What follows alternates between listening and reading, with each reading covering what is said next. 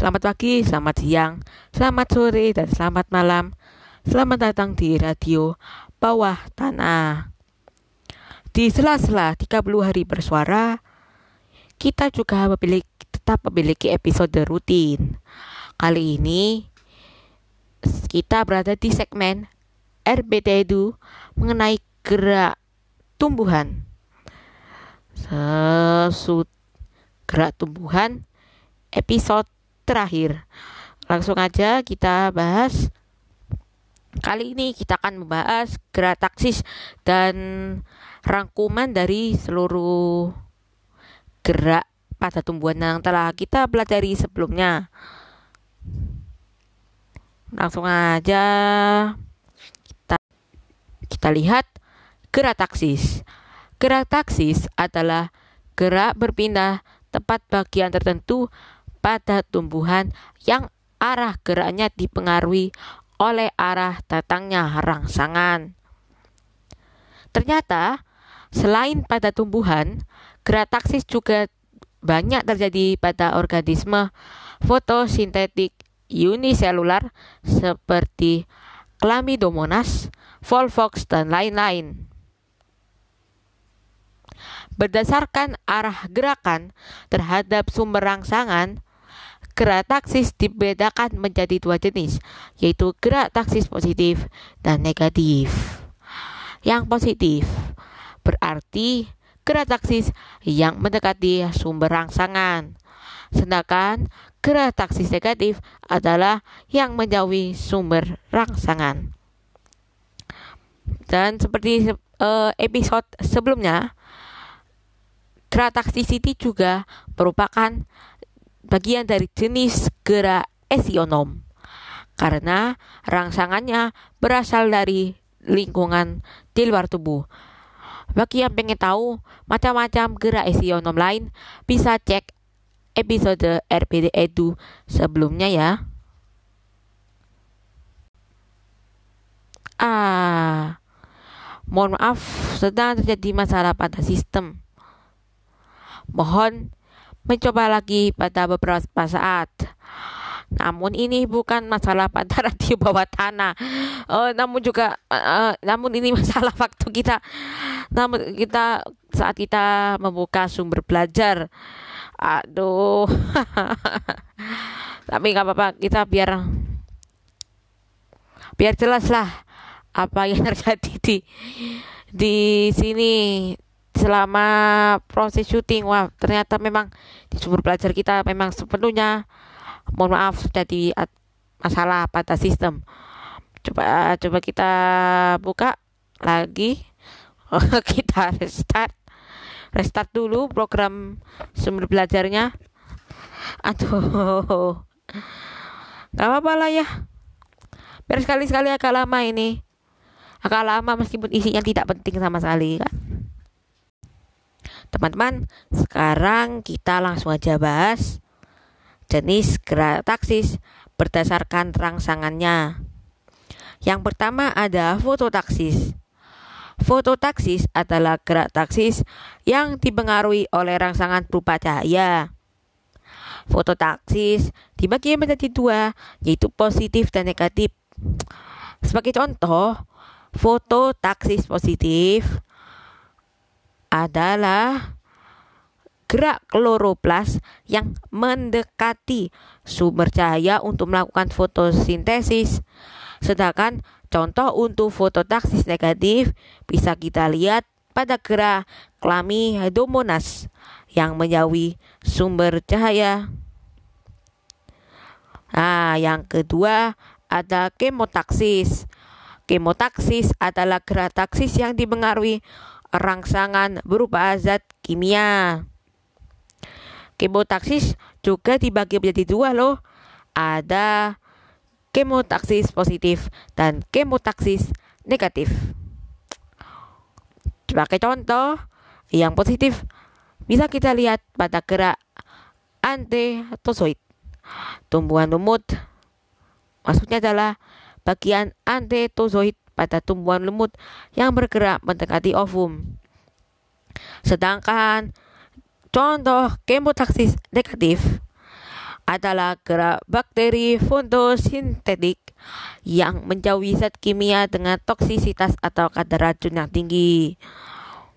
Nah, adalah kini contoh gerak taksis, yaitu yang ketiga, galvanotaksis. Galvanotaksis merupakan gerak taksis yang disebabkan akibat rangsangan berupa aliran listrik. Contohnya seperti gerak beberapa eukariotik seperti amuba dan parasimesium yang mendekati dan juga saling menjauhi sumber arus listrik. Hmm, sebentar lagi kita bakal melihat sebuah kejutan mengenai rangkuman dari apa yang sudah kita pelajari selama ini. Selama ini kan kita sudah bahas gerak nasti, tropisme, dan juga taksis sebagai ketiga jenis gerak esiono pada tumbuhan.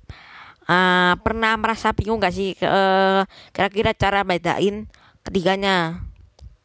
Nah ini ternyata ada nih caranya kita bedakan dari arah datangnya rangsangan dan juga perpindahan tempat supaya lebih gampang. Pertama-tama kan kita nasti. Coba kita pikir arah datangnya rangsangan pada gerak nasti itu tidak berpengaruh ya, tidak berpengaruh pada hasil rangsangan.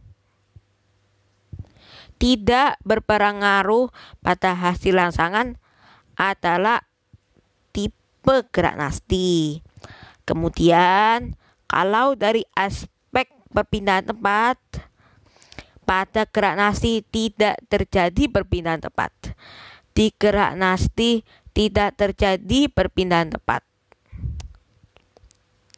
Oke, uh, saya ulangi. Pada gerak nasti arah datangnya rangsangan tidak tidak mempengaruhi saya ulangi, tidak mempengaruhi hasil rangsangan. Pada gerak nasti pula tidak terjadi perpindahan tempat. Kita lanjutkan pada tropisme. Untuk yang tropisme, arah datangnya rangsangan mempengaruhi hasil rangsangan pada gerak tropisme, arah datangnya rangsangan mempengaruhi hasil rangsangan. Gitu ya. Kita lanjut ke aspek perpindahan tempat. Perpindahan tempat gerak tropisme tidak terjadi. Tidak terjadi. Jadi kita perlu ingat bahwa pada aspek perpindahan tempat tropisme dan nasti sama-sama tidak terjadi perpindahan tempat. Saya ulangi, di pada gerak tropisme, arah datangnya rangsangan tidak mempengaruhi hasil rangsangan. Pada gerak tropisme, perpindahan tempat tidak terjadi. Yang terakhir nih, yang terakhir gerak taksis gerak taksis itu pada gerak taksis arah datangnya rangsangan mempengaruhi hasil rangsangan. Pada gerak taksis arah datangnya rangsangan mempengaruhi hasil rangsangan. Pada gerak taksis pula uh, di aspek berpindah tempat dia berpindah tempat. Pada gerak taksis pula berpindah tempat pada aspek berpindah tempat dia berpindah tempat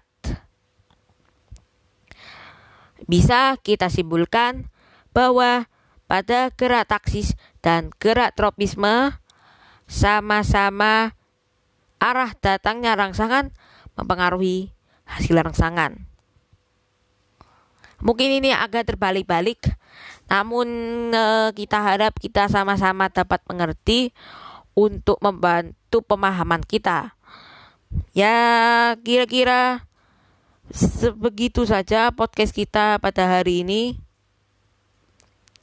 Apabila memang dirasa saya benar-benar sotoy pada kali ini ya, yes.